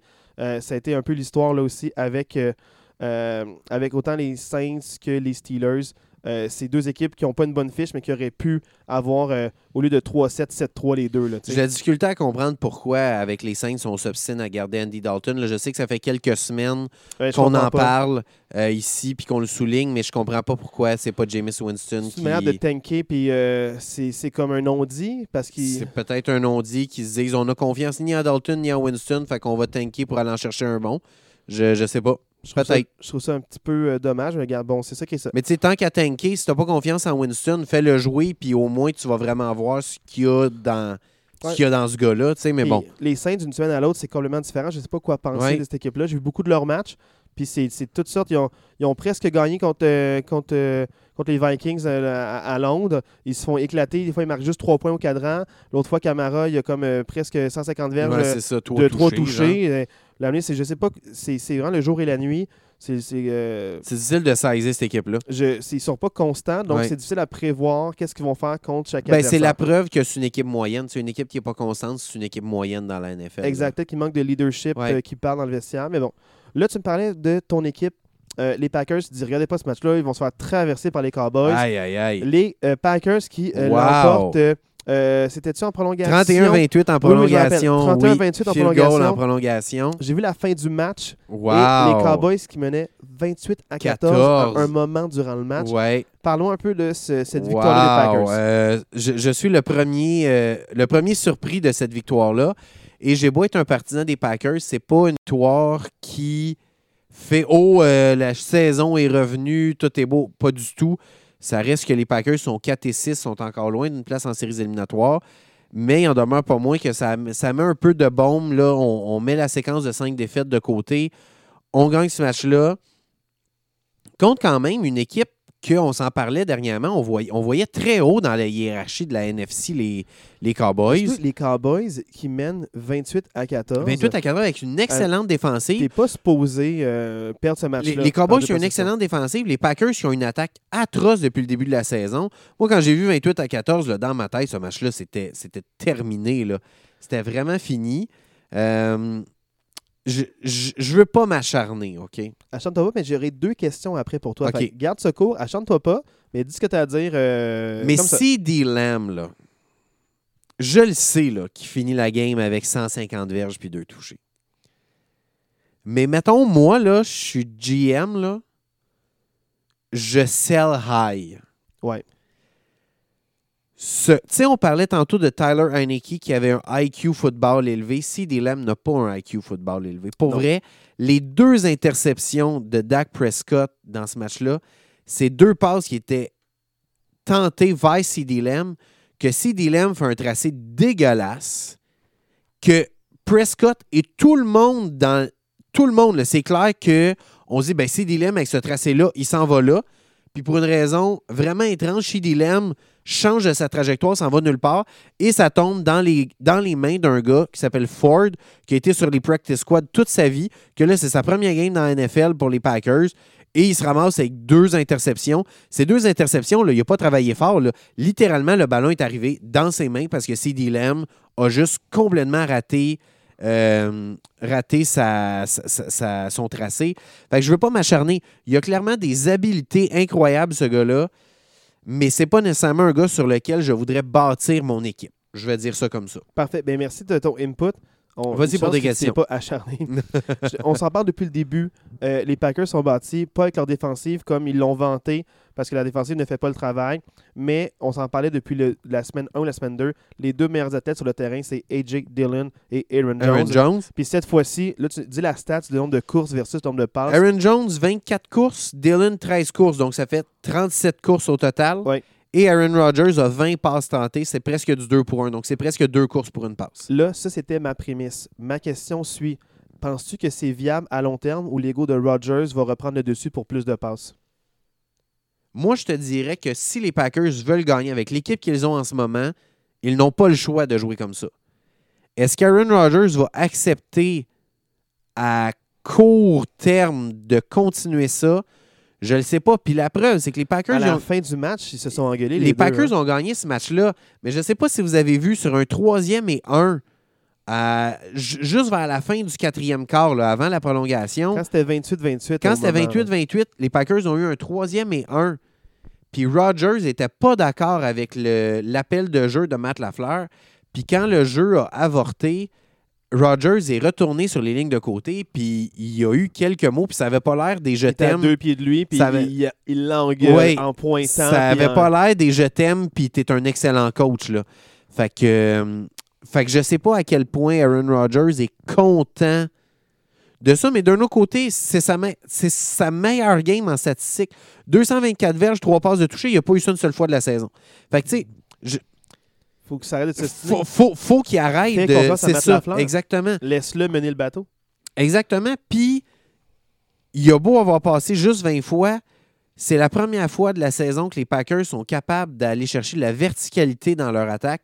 Christian Watson a été capable, c'est un marchand de vitesse, Christian Watson, il a été capable d'aller chercher des longs gains, c'était des longues passes. Tu sais, j'en parlais, je me souviens plus si c'est la semaine passée, il y a deux semaines, que Aaron Rodgers, presque 80% de ses passes se faisaient derrière la ligne de mêlée, tellement il n'y avait aucune verticalité dans cette attaque-là. Là, enfin, on a un gars, Christian Watson, qui est capable, justement, un gars rapide, qui est capable d'aller chercher justement des, des, des passes qui, qui voyagent un peu, des, des passes qui voyagent un 15-20 verges dans les airs, ce qu'on n'a pas vu de la saison pour les Packers. Fait que, si on est capable d'avoir un bon jeu au sol, qu'on construit notre identité sur un jeu au sol, puis qu'on est capable d'avoir une verticalité ensuite de ça avec un Christian Watson, Là, on peut peut-être commencer à avoir quelque chose parce que la défensive va devoir respecter le jeu au sol. Puis là, whoop, on s'en va avec des plus longues passes avec Watson, qui est un marchand de vitesse. Whoop, on vient avec des passes un peu plus courtes pour Allen Lazare. Là, je trouve que ça commence à ressembler à quelque chose, là, cette attaque-là, tranquillement. Puis ma deuxième question, dans le fond, c'est que tu trouves que ça commence à ressembler à quelque chose. Tu vois la lumière au bout du tunnel. Ben, Euh, pas tant, là. Non, mais, Dans le sens mais que- ma question, c'est la semaine prochaine, tu affrontes les Titans, qui sont une équipe première de leur division, qui ont une excellente défensive, un bon jeu au sol. Euh, surtout, les jeux au sol, ça fait défaut Ben oui. Packers. C'est pour ça que je dis, moi, pour moi, tu sais, je disais, ils sont, ils sont juste encore 4-6, ils sont loin des séries. Encore une fois, le match du jeudi soir, la semaine qui s'en vient, on en reparlera tantôt, mais je pense pas que les Packers vont gagner ce match-là non, Non, plus. On approche la semaine 12 contre les Aigles aussi. Hein? Oui. Ce match-là détermine pas le premier rang, Ah. mais pourrait déterminer si les Packers Oui, font ça. les séries ou Fait pas. pour vrai, sincèrement, moi, je vois le match de jeudi soir comme un, un, un- un match de la dernière chance pour les Packers contre Tennessee. Parce que pour vrai, tu gagnes contre Tennessee, là, tu as battu deux très bonnes équipes de la NFL. Mais tu perds contre Tennessee, tu tombes à 4 et 7. Là, c'est fini. Mais euh, du, du côté de Dallas, là, la seule chose que je veux dire avant qu'on passe au, au- au, euh, au prochain match, les Packers, on le dit depuis le début de l'année, ça fait une couple de fois, je le dis, c'est l'équipe numéro un contre la passe. C'est, je pense, l'équipe 30e ou 31e contre la course. Puis il y a beaucoup d'équipes avec beaucoup de bons running back, un bon comité. Oui, mais ce que je veux dire par rapport à ce match-là, les Packers, c'était deux courses pour une passe. Les Cowboys, ça a été l'inverse. Ça a été deux passes pour une course. Alors que Prescott, il y a Pollard, 46 passes. Pollard, c'est 22 tentatives de course. Tu as Tony Pollard, tu as la pire défensive contre la course devant toi. P- pourquoi tu passes? Pourquoi Ouais. tu cours pas? Puis, euh, Moi, moi, je pense que c'est- le, le match est joué là. C'est pas compliqué. moi, je t'arrête. le match est joué là. Le match, c'est pas joué là. Le match, c'est joué quand Tony Pollard s'est pas retourné à temps en 4 et 4. Il l'avait. Oui, le oui, premier jeu. tu as raison. Mais j'ai rien contre parce que la distance était loin. C'était, je pense, contre le vent. Il y a Ouais. des placements ratés de plus proche dans cette direction-là. J'ai rien contre le fait d'y aller en quatrième et 4. J'ai rien contre le fait d'aller à Tony Pollard. C'est ton gars le plus fiable et explosif. Oui, oui. Mais pourquoi une passe à lui? Pourquoi pas une course? C'est tellement Ouais, explosif. En plus, contre une défensive comme la gauche, c'est qui en arrache. Pour moi, C'est juste le jeu appelé, mais Ouais. la décision d'y aller, moi, je, c'est je- une bonne je décision. respecte Oui, oui, je cette respecte ça. décision-là. Ouais. Mais l'exécution a été boiteuse dans ce Ouais. jeu-là. Je trouve ça dommage. Mais ceci étant dit, parlons des autres matchs Oui. maintenant. Euh, euh, là, dans le fond, on va parler des matchs qu'on a vus. On en a vu quand même pas mal, mais il y a d'autres matchs qui sont passés un peu sous le radar. Euh, personnellement, les Panthers contre les Falcons, on enregistrait. On l'a pas On vu. ouais, c'est ça. Les Panthers ont gagné 25 à 15. Mon seul commentaire, c'est chapeau aux Panthers. Ils avaient traversé la semaine dernière. On en parlait, c'est une équipe de la NFL. On veut voir La de- fierté, La fierté, puis, puis, bravo pour la fierté. Tu as battu les Falcons qui se battaient pour la première rang de, de cette division-là. chapeau aux Panthers, puis très décevant pour les Falcons, qui ont complètement abandonné le jeu au sol quand c'est ça leur force. Fait que, euh, Ouais, voilà. mais chapeau Panthers, bravo Ouais. pour leur victoire de 25 à Ouais. 15. Les Buccaneers l'emportent 21-16 contre les Seahawks à Berlin. La stat, ce qui veut rien dire, Marc. Euh, Tom Brady 4-0 en matchs internationaux. Euh, Euh, shame on me, shame on me. La semaine passée, je disais que je voyais pas du tout Seattle perdre ce match-là. Tu sais, on en parlait. C'est des surprises, Marc. c'est des surprises, mais on en parlait. Tu sais, on, je me souviens. plus- Ouais, c'est dimanche, dimanche, on s'en parlait. Euh, Seattle, que c'est une équipe qui a beaucoup de recrues, de s'en aller dans un autre pays. À Munich, c'était leur premier match de la NFL. Ça change une, une routine de semaine. Est-ce qu'on s'en est parlé au podcast? ou Non, on s'en est parlé avant? chez nous Ah, euh, ça, quand tu es ça, venu ouais. chez nous dimanche. Mais euh, c'est ça. euh, Ouais, je- ce que je disais, dans le fond, c'était les Seahawks ont énormément de recrues, puis se préparer pour un match aussi médiatique, qui est l'équivalent un peu du Super Bowl, où est-ce que tu as, plus d'entrevues, tu as plus de capsules, euh, c'est plus loin, donc il faut se préparer. Puis les Buccaneers qui en ont vu d'autres, qui ont vu des, des grands événements, des matchs spéciaux, ils savent comment se préparer pour ces voyages-là Ouais. et pour les matchs, parce qu'il y a plus d'entrevues, il y a plus de ci, il y a plus de ça, plus de médias. Donc, euh, il était peut-être plus émotivement prêt à gérer la fatigue, la préparation mentale et physique. Donc, euh, ben, chapeau Buccaneers qui gagne 21-16. la différence dans le match, c'est le jeu au sol de Tampa Bay qui débloque enfin. Et ce n'est pas avec recrue. Leonard Fournette, c'est la recrue White, 22 courses en 5 verges. Et je le sais que le score a quand même fini serré. Tu m'as dit que c'était quoi le score final? 21 à 16. 21 à 16, fait que c'est quand même serré. Mais je veux quand même dire qu'avec 10 minutes à jouer, c'était 21 à 3. Vraiment, les, les Seattle, euh, les Seahawks ont, ont montré signe de vie un peu dans les 10 dernières minutes. Mais si on regarde l'ensemble du match, Tampa Bay a vraiment contrôlé ce match-là. Oui, mais aussi le- Leonard Fournette qui euh, a, perdu sa mère la veille de prendre l'avion pour Berlin. Donc peut-être que ses pensées étaient plus envers sa famille. Donc euh, euh, s'il nous écoute, mes condoléances. Oui. Euh, s'il nous écoute pas, ben, je lui souhaite quand même. J'espère que le- la pensée va se rendre. La pensée va se Mais rendre. peut-être que c'est dû à cet événement familial troublant. Mais il en demeure pas, pas mais il en demeure pas là. moins que c'est pas juste cette semaine-ci que Fournette ça fait était un pas temps, bon. mais peut-être Ça que sa mère, c'était pas une surprise. Oui, ça je se peut, sais oui, pas. c'est ça, ouais. Donc, quand, quand des, des événements de vie oui, on pense, à lui, on pense à des- c'est sûr que ça peut. Euh, les priorités changent. Donc, j'espère Ouais. que c'est juste ça. Je souhaite le meilleur pour euh, le restant de sa carrière. C'est quand même un vétéran qui a, qui a sa place dans une équipe euh, de la NFL. Ouais. Là, grosse surprise, mais pas une surprise. Je te l'ai calé. Les Vikings gagnent contre les Bills. J'aime beaucoup le projet de Kirk Cousin. Puis chapeau pour les Bills. Chapeau, vraiment. chapeau. Euh, moi, je... chapeau pour les Bills. Chapeau pour les Vikings contre les Bills. Ah oui, oui, chapeau, Oui, oui. euh, cha- chapeau aux Vikings. Puis, euh, tu sais, moi, Hey, moi je veux... juste te dire, prolongation, ça aurait même pas dû se rendre là. Euh, ou à la fin du match, je ne me rappelle plus exactement. Prolongation, mais c'est le jeu là, spectaculaire pour créer l'égalité euh, où Gabe Davis attrape la balle puis il l'attrape pas parce qu'il lâche la possession du ballon. Oui. Non, touche au sol, ils sont dépêchés vers un oui, au oui, sol. oui. Hey, voir que New York a même pas demandé une révision. Ouais. C'est comme s'ils voulaient la prolongation ou, ou ils voulaient que les Bills gagnent. Je veux pas être un prophète de malheur, mais les Vikings, là, j'adore ce qu'ils nous proposent. Dalvin Cook, je t'en parle, explosif. Là, ça a sorti, puis les Bills, le jeu au sol, ça n'a pas débloqué. Exact. Tu sais, je, je veux tout d'abord lever mon chapeau à Jefferson et à Diggs, que les deux, ils ont fait des catchs à une main. Les deux, là, on, on parle beaucoup du En catch de Jefferson. 18, en- Mais, Hey, parce que mais Diggs aussi, il y en a eu Oh, un, là. Diggs, spectaculaire à une main. Ouais. Parce que Jefferson, l'affaire que je ne comprends pas, c'est le catch. de- tout le monde parle de le catch de, de la décennie. Là. Comment qu'il a fait que le ballon ne touche pas le- par terre, le hein? DB a les deux mains sur la balle. Lui, à une main, il l'arrache. Puis même s'il l'arrache, le ballon ne touche pas par terre. Puis la- sa main est, est comme euh, perpendiculaire au sol. Ah ouais, c'est fou, fait dans le fond, il, il trouve une manière non seulement d'arracher la balle, mais que cette balle-là ne soit pas rabattue Non, c'est et la sécurise à une main. C'est incroyable. C'est en 4 et 18, Kirk Cousins ne regardait que Justin Jefferson. Ouais. C'est là que ça va. Catch spectaculaire qui l'arrache de l'interception. C'est c'est fou raide. Diggs euh, catch à une main en sautant, en pleine extension, euh, avec une passe avec une grosse vélocité. S'il attrape pas, cette passe-là est interceptée, comme d'autres.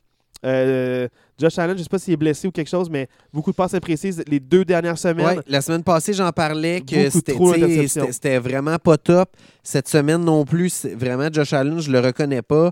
Euh, tu sais, Singletary, il y a deux touchés dans ce match-là. Mais sur des cours. le- tu sais, euh, C'était des cours. Tu sais, il, il y a, ouais. il a juste 47 verges dans le match. Encore une fois, il n'est pas un facteur, contrairement à Cook, qui a été un facteur Oh dans oui. le match. Tu sais, je, je m'acharne, je suis fatigué avec les Bills, mais Acharne-toi. je- Ben, c'est la seule raison pour laquelle je les vois pas en, au Super Bowl. Exactement. Ils ont, En le jeu au non. sol ne leur donne pas de chance de contrôler le temps de possession d'un match. Puis contre les bonnes équipes, si tu ne contrôles pas le temps de possession, tu as beau avoir Josh Ouais. Allen, Stephen Diggs, non, Patrick. Mahomes, là, juste 13 secondes. Ça y a Exactement. pris 13 secondes ça. de te battre. Tu as besoin d'un temps de possession. C'était. faut quand même mentionner que c'était 27 à 10 pour les Bills à un certain moment donné. Ouais. C'est quand même fou. Quelle fin de match quand même, là. On va Ouais. se le dire. Là. Minnesota qui est, qui est arrêté à la ligne de 1. Fumble dans la zone des buts. Field goal, field goal, interception dans la zone de but. Qu- Quelle fin de match, là? Beaucoup de revirements, Ouais. beaucoup de drames avec des jeux qui n'auraient pas dû être des jeux, comme l'attrapé de Gabe Davis, des, des, des, des catchs spectaculaires. Ça, c'est un match de l'année, c'est un match à revoir. Oh, Euh, oui. J'ai écouté les highlights, c'est tellement bon que je l'ai réécouté au complet après avec deux zones. là. J'ai Oh, oui, c'est. C'était c'était oh, oui. J'ai vu que c'est passé de quoi. J'ai voulu faire partie de, de l'histoire. D'avoir une opinion là-dessus. le nombre de matchs que j'ai écoutés en rediffusion là, parce que je trouvais ça le fun à Ouais. voir, c'est exceptionnel. Donc, euh, vraiment un gros, Mm. gros match. Les Chiefs l'emportent euh, 27 à 17 contre les Jaguars. C'était quand même un match extrêmement serré. Puis euh, les Jaguars, ils ont, ils ont resté dans le coup, mais les Chiefs, ils ont juste euh, trop, trop Trop d'armes, fort. trop fort. Puis Clyde Edwards-Helaire, complètement tassé du projet. On voit que c'est C'est vraiment Pacheco. c'est Pacheco qui a pris la euh, place ouais. et McKinnon en, deuxième, euh, en, en deuxième rotation. Euh, ça, ça se passe pas bien pour eux. Euh, les Dolphins éclatent les Browns 39 à 17, une rince. Les Dolphins, si vous les considérez pas comme dans le top 4 de la AFC, je sais pas Ben, qu'est-ce que top vous 4 faites. de la NFL tout court, là, en Comme ce dans moment. la NFL là, tout court, les euh, Dolphins sont dans un monde à part. Quand tout est en santé, ah, ouais. c'est exceptionnel ce qu'ils nous proposent. Euh, Jeff Wilson, des meilleures statistiques que Mustard, mais les Ouais. deux se complètent extrêmement bien.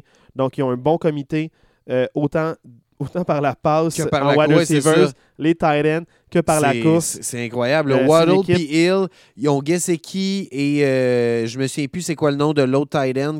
euh, des- Moi non des- plus, j'ai un blanc. Mais ils sont deux. Puis Wilson, puis euh, c'est fou. Là. Puis Mustard comme running back. Mike McDaniels, exceptionnel, comme coach. exceptionnel. Ils ont une défensive. qui- C'est pas une défensive élite de la NFL, mais c'est une défensive qui fait la job. Laisse Bradley Chubb s'adapter un peu, là, la nouvelle acquisition de Denver qui vient d'arriver. Euh, Laisse-le un, laisse un peu de temps, puis ça va, ça va faire, euh, ça va faire de l'effort.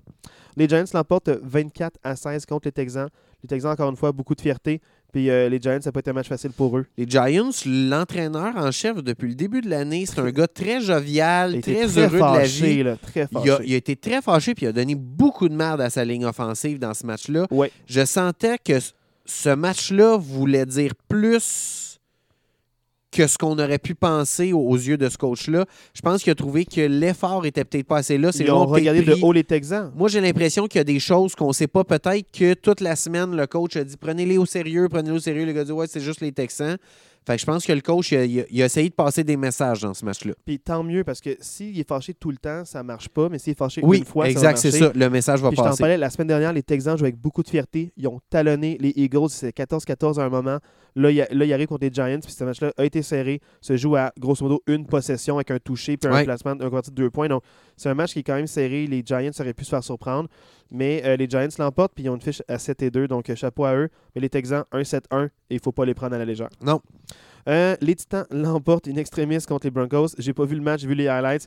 Il y a un moment où les Titans perdaient 10 à 7, mais les Titans, c'est les Titans. Puis les Broncos, c'est les Broncos. Ouais. Les Titans ont Chapeau, trouvé chapeau, une à la, manière. chapeau à la défensive des, des Broncos qui n'a pas donné grand-chose à Et- Derrick Henry. Tannehill, vraiment, on voit la différence avec, contrairement à Willis. Ouais. Où est-ce que là, il a fait des longues passes, des gros jeux explosifs. Puis ça a été la différence dans ce match-là. Chose que Russell Wilson a de la misère à faire, des gros jeux explosifs. Ouais. Par la passe. Là, dans le fond, les Colts l'emportent contre les Raiders 25 à 20. Euh, euh, malgré tout, Josh McDaniels a le vote de confiance de son GM. Euh, donc, il va se mettre en poste toute la saison. Arrêtez de dire qu'il va perdre sa job. Marc, on- nous devons arrêter de dire qu'il va perdre sa job. Il a eu le vote de confiance malgré la défaite. Donc, euh, chapeau aux Colts qui démontre la fierté à 4, 5 et 1. Le, le- la nul contre les Texans pourrait faire qu'il, qu'il- s'il y, a- y avait quelques victoires, il pourrait avoir la dernière place en wildcard s'il il, il enchaîne plusieurs victoires. C'est- pas fait encore. Moi, je veux quand même mentionner le, le changement de paradigme à l'attaque de, des, des Colts. On parlait de, de- de- de- du nouvel entraîneur, le Saturday, qui est là. Décision la journée même, Matt Ryan, tu vas starter. Exactement. Ma- Matt Ryan start 21 en 28, 222 verges, un touché. Euh, Par la passe et un autre par la course. il y a un autre touché par la course aussi. Euh, Jonathan Taylor aussi, 22 courses, 147 verges, un touché. Euh, C'est sa deuxième game de 100 verges de la saison. Ouais. L'année passée, je pense qu'il y avait des 100 verges à toutes les semaines. Fait que, tu sais, clairement, il, est- il- il a, il a changé certaines choses. Il a amené un certain un dynamisme. vent de fraîcheur, un vent de dynamisme. fraîcheur. Puis à la fin, tu vois tous les assistants coach là, avec Jeff Saturday, c'était sincère, c'était beau, c'était émotif, ça valait pour beaucoup, puis pas juste pour, euh, pour euh, Saturday, pour tout le monde là-dedans. Puis c'était vraiment une victoire émotive des Colts. Ils sont vraiment contents. Tout le monde travaillait fort. Puis tu vois qu'avec Matt Ryan, la ligne à l'attaque était plus motivée à bloquer Ouais. pour Jonathan Taylor. Puis tu vois que tout a, a cliqué un peu plus. Euh, la sauce a pogné. Puis pour les Raiders, ben, Derek Carr pleure à la fin de l'entrevue. Puis il a lancé une flèche à ses membres de l'équipe pour dire il y en a qui font d'énormes sacrifices juste pour passer la journée puis être capable de venir s'entraîner puis d'aller se coucher puis essayer d'être en santé parce qu'il y en a qui le corps écope mais il dit c'est pas tout le monde qui euh, met autant d'efforts fait on sait pas si c'est les coachs ou si c'est les joueurs mais dans ce locker room là il y a quelque chose qui va pas bien pas rond. Il Mais pour vrai, la, la défensive de Las Vegas, là, je l'ai écrit ici, là, la def de Las Vegas est incapable de faire un plaqué. C'est incroyable la quantité de fois qu'il y a eu des plaqués brisés. c'était pas sérieux C'était pas sérieux là, de la part de la défense. Puis c'était pas, c'était pas des gros jeux offensifs que tu dis Wow, Non. c'est malade, là, il vient de briser un plaqué fou. C'est juste la défensive de Las Vegas qui a des mauvais angles de course, Ouais. des, des- de poursuite. C'est la, la défensive de Las Vegas. alors exact. on parlait d'une défensive élite mais on n'en voit pas ça aucunement, aucunement. Les Cards l'emportent 27 à 17 contre les Rams, qui ont perdu Cooper Cup, qui ont perdu euh, beaucoup d'estime personnelle de leurs partisans. Euh, Stafford a été remplacé par Walford. Ben, en pas de c'était un, mais. un duel de, de corps euh, réservistes. euh, ouais, C'est un duel de corps réservistes parce que, mais pour vrai, McCoy, a- McCoy a connu un très bon match euh, pour, pour Arizona. vétéran de plusieurs saisons. Ouais, exact. 12 ou 13. Tu sais, là. Cup, Cup a été blessé. Les Rams ont six joueurs avec une course. Ils se cherchent vraiment. Les, les Rams se cherchent. Il y a Puis les rien qui- Cardinals, le jeu au sol a vraiment bien, Exactement. bien produit. Les Rams se cherchent. C'est plate parce que c'est deux équipes qu'on voyait en début de saison. C'est deux équipes qui ne feront pas les séries. Euh, c'est c'est ça. C'est deux équipes qui se plate, cherchent. mais c'est deux équipes qui, traditionnellement, ont des belles fiches de saison puis qu'on voit en série. Tant mieux si on voit d'autres équipes éclore Oui, ah oui, je suis d'accord. Ouais. J'aime ça du renouveau. Mais c'est le fun de la stabilité parce que les analystes, c'est facile de dire que l'équipe va gagner Ouais, quand ça ouais. fait longtemps qu'ils dominent. Mais c'est le fun d'un vent de fraîcheur et des renouveaux. Ça donne espoir aux équipes que même si tu prends pour ton équipe qui va pas bien pendant plusieurs saisons, pourrait aspirer aux séries éliminatoires puis aller gagner. Donc, euh, Ouais. euh, moi, je suis bien content que ces équipes-là peut-être fassent pas les séries. Ça laisse la place à d'autres. Puis c'est le fun pour nous. Ça crée la surprise parce qu'on ne sait pas à quoi s'attendre. Donc, on a moins d'attentes. Puis euh, tant mieux pour nous autres. Les euh, 49ers qui gagnent contre les Chargers euh, 22 à 16. Austin Eckler, six courses. Pardon? Six courses. J'ai- Qu'est-ce J'espère qui se passe là? J'espère que Il était même pas blessé. Hey là là. Qu'est-ce qui se passe là? Euh, J'ai rien compris. C'est- Tu sais, puis c'est pas comme s'il y avait 6 courses, 2 verges. Là. 6 courses, 24 verges. C'est une moyenne de 4, 4 verges par course. Euh, all- allô, le play caller de- des- des Chargers, pourquoi tu as abandonné le jeu par la course comme ça? J'ai- rien compris. Euh, ma surprise de ce match-là, Christian McCaffrey, 14 courses, puis Elijah Mitchell, 18 courses. Elijah Mitchell qui revenait de blessure, ce gars-là, c'est un éternel blessé. Euh, c'est un gars qui a énormément de potentiel, énormément de talent, mais qui est un éternel blessé depuis qu'il est arrivé dans la NFL. Mais je suis quand même étonné que malgré l'échange de Christian McCaffrey, Elijah Mitchell a eu plus de courses. Puis 18 courses, 89 verges quand même. Là. Tandis que McCaffrey, Mais 14 courses, 38 Moi, verges. tant mieux parce que tu peux pas mettre trop de pression ou trop un gros load sur McCaffrey. McCaffrey aussi est Ouais. blessé. Tu en as deux qui sont extrêmement dominants quand ils sont en santé. Tant mieux, c'est McCaffrey, parce que McCaffrey est aussi bon par la passe aussi. Ouais. Pas juste par la course pure. Donc, euh, Absolument. McCaffrey, il va, euh, il va dans le fond, se, ben, si l'équipe est un peu plus trop à gauche ou à droite, lui, va être dans le sens contraire, plus ouvert. Puis il va être dans le backfield comme passe-piège pour dire Exact. si je suis ton dépanneur, s'il se passe quoi que ce soit. Souvent, il n'a pas eu besoin de son dépanneur ce match-ci, mais il peut être de dépanneur aussi par la passe. Donc, il ne faut pas négliger qu'il y a aussi Mais- McCaffrey a reçu 4 passes sur 6 targets, 39 verges. Ouais. McCaffrey aussi plus impliqué par la passe. Puis c'est le deuxième joueur avec le plus de targets. Parce que sinon, le seul qui en a le plus, c'est Ayuk avec 7 targets. Exact. Puis, tu sais, on, s'en- parlait euh, dans le podcast la semaine passée. Euh, San Francisco avec euh, McCaffrey et Debo et Ayuk, ils ont un playbook incroyable. Eh, Tu pour as, tellement d'options.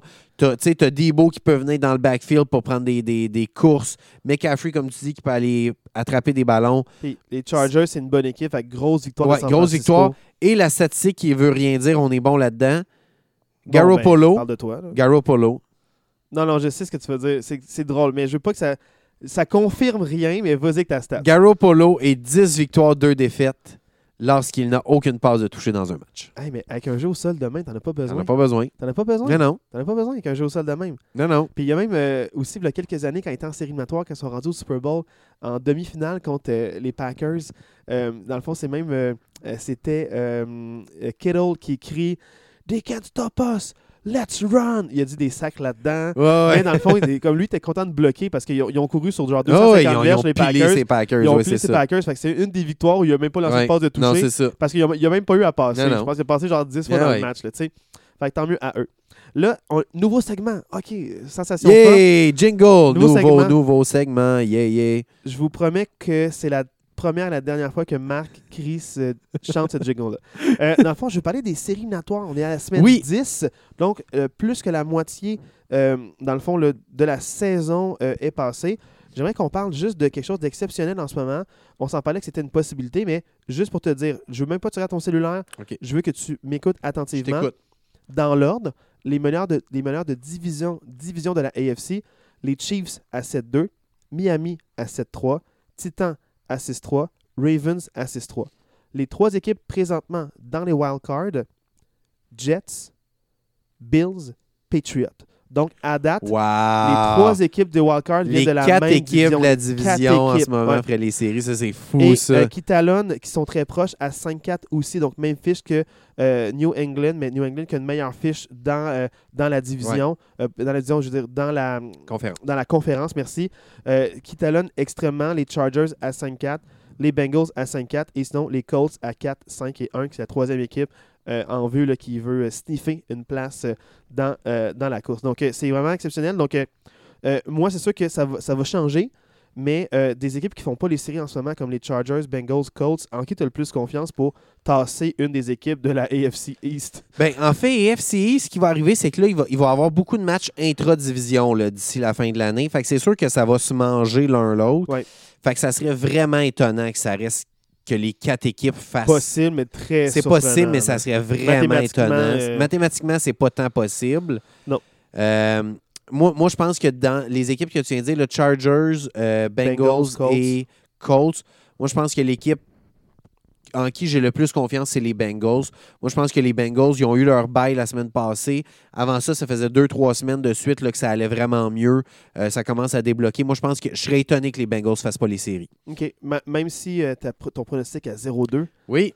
Il va, y avoir deux, il va y avoir deux équipes qui vont Tennessee aussi. Tennessee ne sera pas enlevé de. Non, non, ils, ils Tennessee ne ont- seront pas tassés de là non ils plus. vont, ils que- vont terminer premier de leur division. Ouais, ouais, exact. On ne sait pas dans le, dans le top 4 des Ils divisions. vont finir où, mais ils vont, ils vont gagner leur ouais, ouais, ils vont division. gagner leur division. Je te mets dans la, A- dans la NFC Ouais. maintenant. On a quelque chose de presque similaire, mais un petit. C'est trois équipes de la même division, tu me vois venir. Les meneurs de leur division dans l'ordre les Eagles à 8 et 1, Vikings à 8 et 1, Seahawks 6 et 4, Tampa Bay 5 et 5.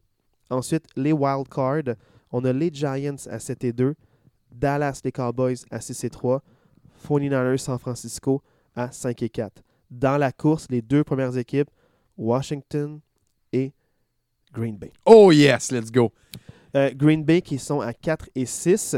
Commanders à 5 et 5, mais les, les, San- les 49ers sont à 5 et 4. Donc, même s'ils perdent un match, 5 et 5, même si les Packers gagnent un ouais, match, exact. 5 et 6. Parce que les les, Packers n'ont pas eu leur bail. les encore. Packers sont à deux matchs, dans le fond. Ils sont à deux matchs de Mais retard. c- comme je dis, pour moi, tu sais, ju- juste parler des Packers rapidement, je ne m'attends pas à ce que les Packers fassent les séries. Ils ont, ils ont une cédule vraiment difficile d'ici la fin de l'année. Mais d'abord, euh, la question que je te pose, c'est que tu en as déjà parlé des Packers. Oui. Euh, Est-ce que tu penses que Washington a ce qu'il faut pour tasser une des trois équipes en haut d'elle? Tu m'as dit que c'était qui en haut? San Francisco? Non, c'est sûr que San San Francisco, va être Francisco. là. Dallas, Giants.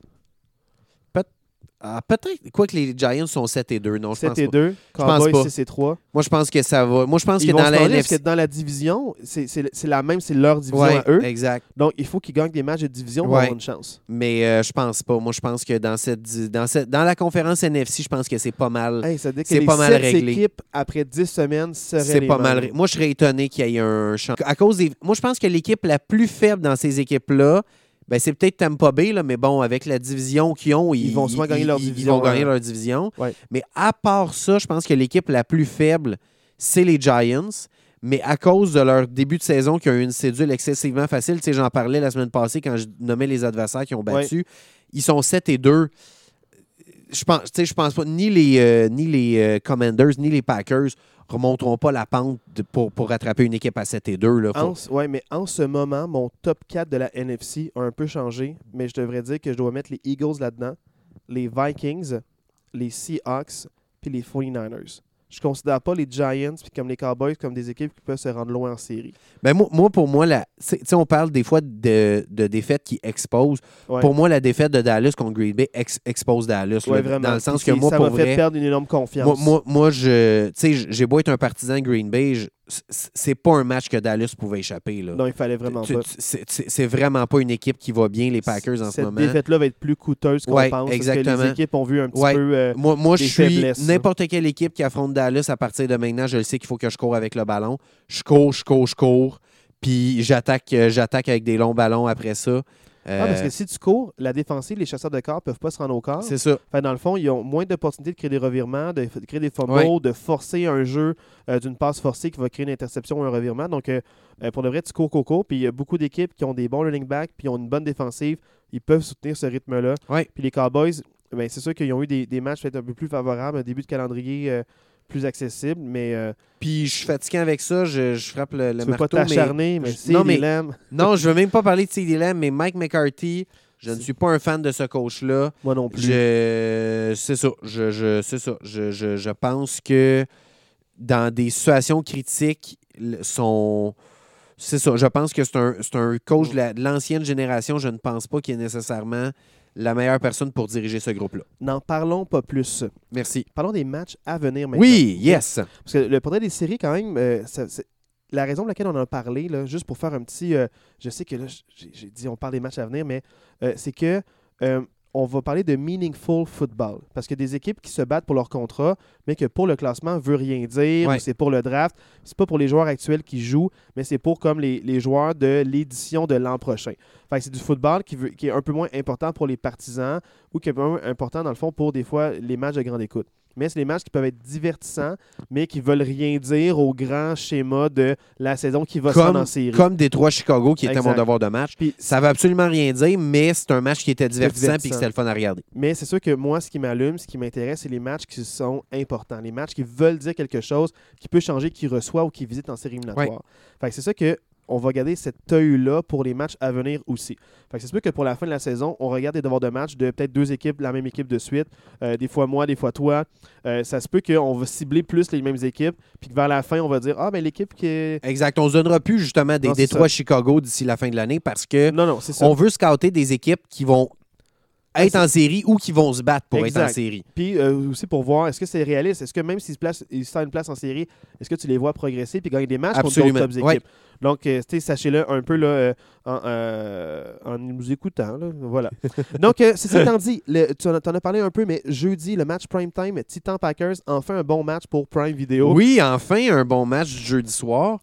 Et, euh, tu sais, bon, j'en ai parlé un petit peu tantôt. T'es-tu optimiste pour les Packers? Je je peux pas dire que je suis optimiste. Moi, j'ai hâte de voir ce match-là. Est-ce que les Packers sont capables de, de poursuivre sur cette lancée-là un petit peu de, de, de, de, dimanche dernier contre les Cowboys? Parce qu'il en demeure pas moins que sais, même si je pense que les, Cowboys ont beaucoup plus perdu le match que les Packers l'ont gagné, il en demeure pas moins que les Packers vont être allés chercher du momentum de ce match-là. Tu regardes les deux derniers matchs de Tennessee qui n'ont pas nécessairement été des, des victoires convaincantes non plus. Fait que moi, si tu te mets dans la peau des Packers, tu dis, hey, on a une chance de gagner ce match-là. Mais si Derrick Henry est dans son match, euh, je vous annonce qu'il n'y aura pas de match trop trop là parce que Derrick Henry va, va piétiner la défensive des Packers. Mais moi, je pense que c'est un match à regarder. Regardez ce match-là. Et Stéphane.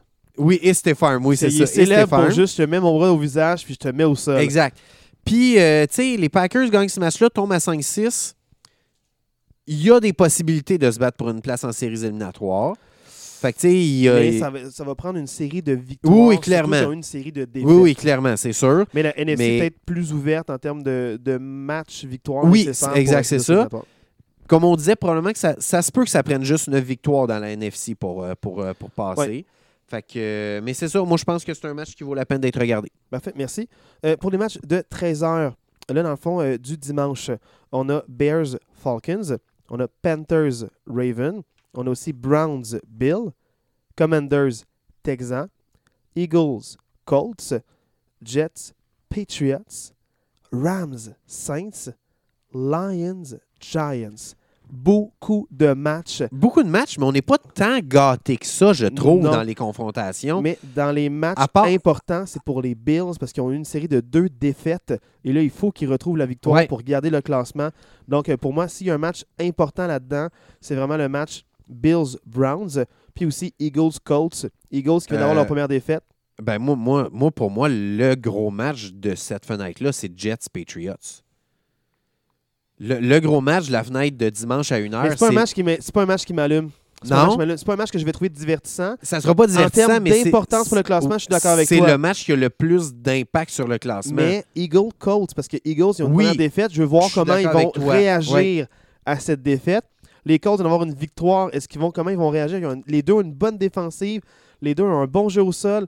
Des corps arrière euh, qui peuvent faire des passes, mais qui ne sont pas un high volume. Euh, Jalen Hurts, il est pas bon quand il passe plus que, que, que 30 passes. non. Euh, on en parlait, c'est pas c'est pas un chiffre que tu veux atteindre avec lui. Même chose pour Matt Ryan. Matt Ryan, il est capable, mais quand il passe beaucoup puis il y a beaucoup de verges, l'équipe ne gagne pas. Donc, il faut qu'il soit plus méthodique. Donc, moi, c'est un match qui va être divertissant. moi, moi, c'est dans mes top matchs. Là. À une heure, il n'y a pas 1000 matchs qui vont être intéressants. là, on va se le dire. Là. Ton y a- split screen, c'est deux matchs, pas quatre. Oui, ben peut-être trois. Je vais probablement garder les Bills du coin de l'œil aussi parce que, comme tu dis, les deux dernières semaines, je trouve que ça a été décevant, les Bills. Mais, euh, sinon, euh, Atlanta-Chicago, c'est pas nécessairement un match qui m'intéresse. Baltimore-Caroline, je m'attends que Baltimore gagne quand même facilement. Washington-Houston, je m'attends que Washington gagne ce match-là puis se garde dans la course aux séries éliminatoires. Euh, Rams-Nouvelle-Orléans, c'est pas un match qui m'intéresse. Puis Détroit Giants, ben normalement, quoi que ça peut être un match intéressant, ça, Détroit Giants. Je serais pas étonné que Détroit cause la surprise puis gagne contre les Giants. C'est mon hot take de la semaine, ça. c'est mon hot take de la semaine, ça. Plus tu penses, plus tu aimes ça. Plus je pense, plus j'aime ça, cette game-là. OK, ben, bon. Détroit contre les Giants, c'est mon hot take de la semaine. OK, ton hot take. Je t'amène vers les matchs de 4h05, 4h25 Oui. selon. Il y a euh, les Bengals et les Steelers qui s'affrontent dans un match de division. Donc, j'ai hâte de voir les Bengals suite à leur bail, qu'est-ce qu'ils vont faire. Puis les Steelers avec TJ Watt contre les Bengals. Est-ce que tu vas recréer la surprise de la semaine 1 puis faire un doublé Ouais. ou si les matchs vont être partagés 1 et 1? Je pense que les Bengals veulent gagner ça pour avoir une chance de, de- de- dans le fond, de rattraper les Ravens au sommet de la division. Puis les Bengals, je pense que la place en série passe plus par le top de la division que par les wildcards. Euh, ben, pas nécessairement, Pas- parce ben, que comme pas je te dis, les- je passe plus. Pas Ben, c'est l'idéal. On s'entend que c'est C'est l'idé- l'idéal, ouais. mais pas nécessairement parce que, tu sais, comme on se disait, la AFC S va se manger. Tu sais, déjà, là, les Jets, les Patriots, ils s'affrontent. Fait qu'il y en a un des deux. Il y en a un des deux qui a une défaite là, en fin de semaine, automatiquement. Fait que, tu sais, OK. Autre match de division à 4h05, c'est celui-là. Raiders, Broncos. Regardez pas ça. Mais euh, checkez les highlights à la fin. Davante Adams va peut-être avoir des bons catchs. Mais sinon, pour de vrai, après ce que les Raiders nous ont fait, après Derek Carr, euh, puis après ce que les Broncos me montrent depuis Les le début de la saison, euh, moi, c'est sérieusement, je suis même pas sûr. Je suis même pas sûr que ça va être un match divertissant. Je, je, je- Il aurait dû garder Drew Lock rendu là. Parce que c'est. Ouais. Avec Drew Lock l'an passé, il y avait une moyenne de 20 points par match. Puis avec euh, les Broncos, je pense qu'ils ont une moyenne de 14 points par Cette match. année, non, c'est. en tout cas. Moi, c'est c'est un match que je vais regarder le score, puis c'est tout, honnêtement. Là. Ça ne m'intéresse pas du tout. Euh, là, ça nous amène à un match vraiment important. Oui, Un très match important. Ça, c'est le Ouais. match de la fenêtre de 85 que Ouais. je veux voir. Cowboys-Vikings. Cowboys-Vikings. Euh, les Vikings qui vont devoir gérer leurs émotions. Ils viennent de gagner peut-être le match de l'année dans la NFL. Est-ce que tu es capable de garder le même niveau? Tu sais, souvent, suite à une grosse victoire comme ça, les émotions descendent. On- Mais des fois, c'est une bonne chose. Tu viens plus stratégique, plus méthodique. ça se peut aussi. tu es efficace. Parce Ça que se peut aussi. Dallas qui revient d'un match décevant face aux Packers, est-ce qu'ils sont capables de bounce back? Parce que là, tu peux passer d'une équipe à 6 et 2, t'en perds deux de suite, tu tombes à 6 et 4, ça change complètement l'optique de ta saison.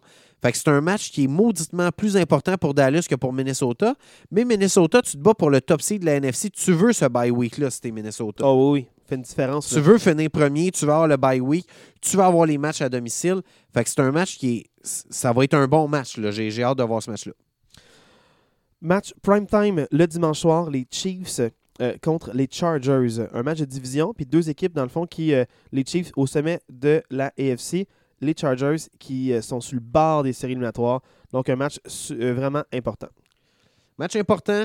Euh, comme on dit, Chargers beaucoup affectés par les blessures. Je ne sais pas à quel point. Ils ont gagné cette semaine.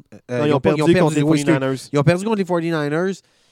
J- J'ai de la difficulté à voir comment les Chargers vont réussir à gagner ce match-là. Je pense quand même que ça va être un bon match. Je pense que ça va être compétitif. J'espère qu'ils vont avoir compris que si tu si n'impliques pas Eckler dans un match, tu ne gagneras pas. Euh, mais j'ai quand même de la difficulté à voir euh, les Chiefs perdre ce match-là. OK, parfait, merci. Et euh, l'autre match de prime time, lundi, 49ers, Cardinals, match de division. Euh, une équipe à 5 et 4 qui sont les 49ers, puis les Cardinals qui sont à 4 et 6. Euh, J'ai tellement de difficultés à saisir Arizona que je, je ne sais pas trop quoi penser. Pour moi, San Francisco, c'est une des bonnes équipes de la NFC, surtout avec toutes les acquisitions. Mais Arizona, tu en parlait la semaine passée, tu as une défensive qui est excellente.